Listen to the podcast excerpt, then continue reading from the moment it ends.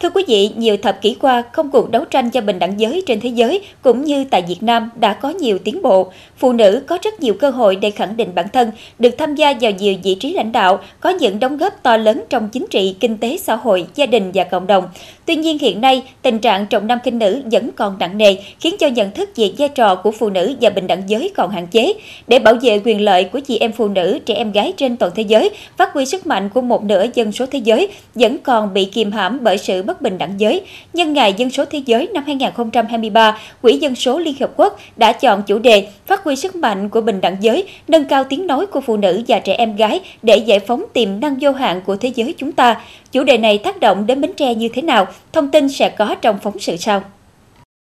Hiện nay, phụ nữ và trẻ em gái chiếm 49,7% dân số toàn cầu. Nhưng những mong muốn của họ về cuộc sống, gia đình và việc làm vẫn còn nhiều hạn chế. Thậm chí quyền của họ vẫn bị vi phạm trong các chính sách về dân số so với nam giới, nhất là ở các nước châu Phi.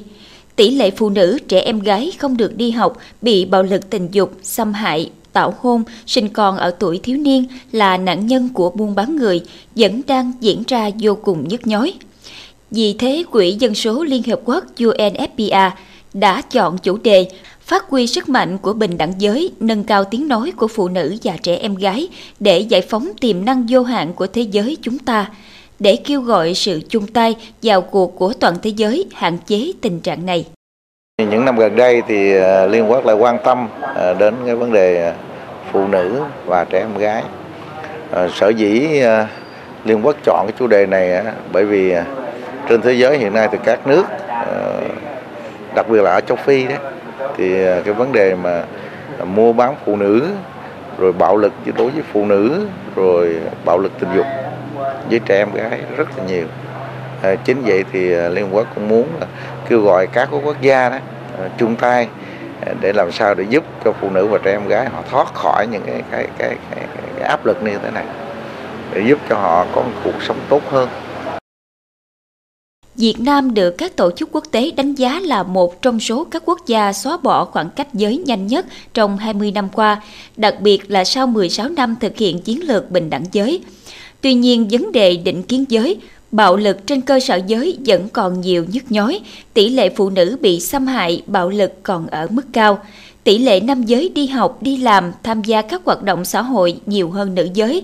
nắm giữ các vị trí cao hơn – thu nhập nhiều hơn, khả năng thăng tiến dễ dàng hơn.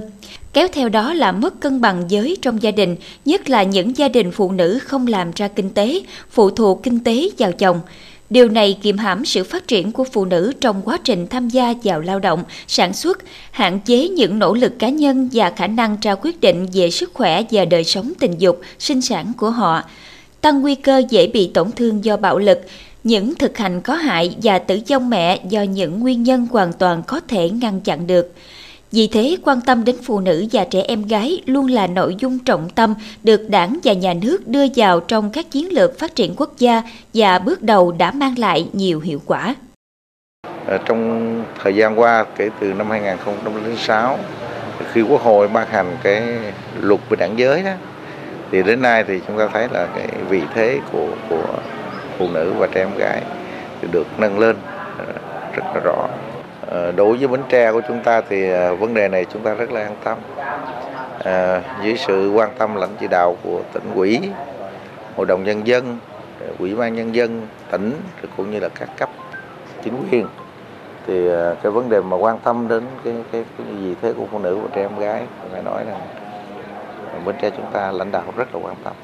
nhiều hoạt động truyền thông giáo dục nâng cao nhận thức, chuyển đổi hành vi về bình đẳng giới, không lựa chọn giới tính thai nhi, nêu cao vai trò vị trí của phụ nữ trong gia đình và xã hội được triển khai thường xuyên liên tục với nhiều hình thức đa dạng phong phú, sâu rộng đến mọi tầng lớp nhân dân, từ đó tạo nên những chuyển biến tích cực của hầu hết mọi người dân.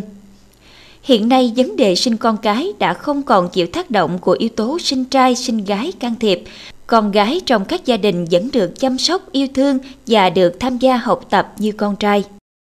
Hiện tại thì à, quan điểm về con trai con gái ở các cặp vợ chồng cũng không còn đặt nặng nữa. Có những cặp vợ chồng thì người ta sinh đủ hai con, người ta cũng không muốn sinh nữa. Thậm chí cũng có một số cặp vợ chồng thì sinh được à, một đứa con trai hoặc được một đứa con gái. Thì cũng dừng em vẫn bình thường ai nói ờ, mặc kệ người ta người ta muốn con trai hay con gái kệ người ta tôi có hai đứa con tôi nuôi đủ được rồi cuộc sống tôi lo cho nó ổn định là được rồi. Vợ chồng em là có quan điểm mà không có phân biệt trai gái, cho nên là khi mà sanh con á, mình cũng không có theo mà cái việc canh con trai canh con gái nữa. Cứ ờ, vợ chồng cứ để tự nhiên tin rằng với sự quan tâm của đảng nhà nước cùng với sự thúc đẩy từ Quỹ Dân số Liên Hợp Quốc, vấn đề giới tính bất bình đẳng sẽ dần được loại bỏ hoàn toàn để chúng ta có thể tận dụng được khả năng vô hạn của phụ nữ và trẻ em gái.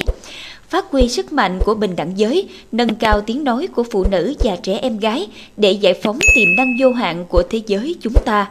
để chúng ta có thể tận dụng tối ưu nguồn nhân lực vô hạn này, xây dựng thế giới tương lai thịnh vượng, hòa bình và bền vững hơn.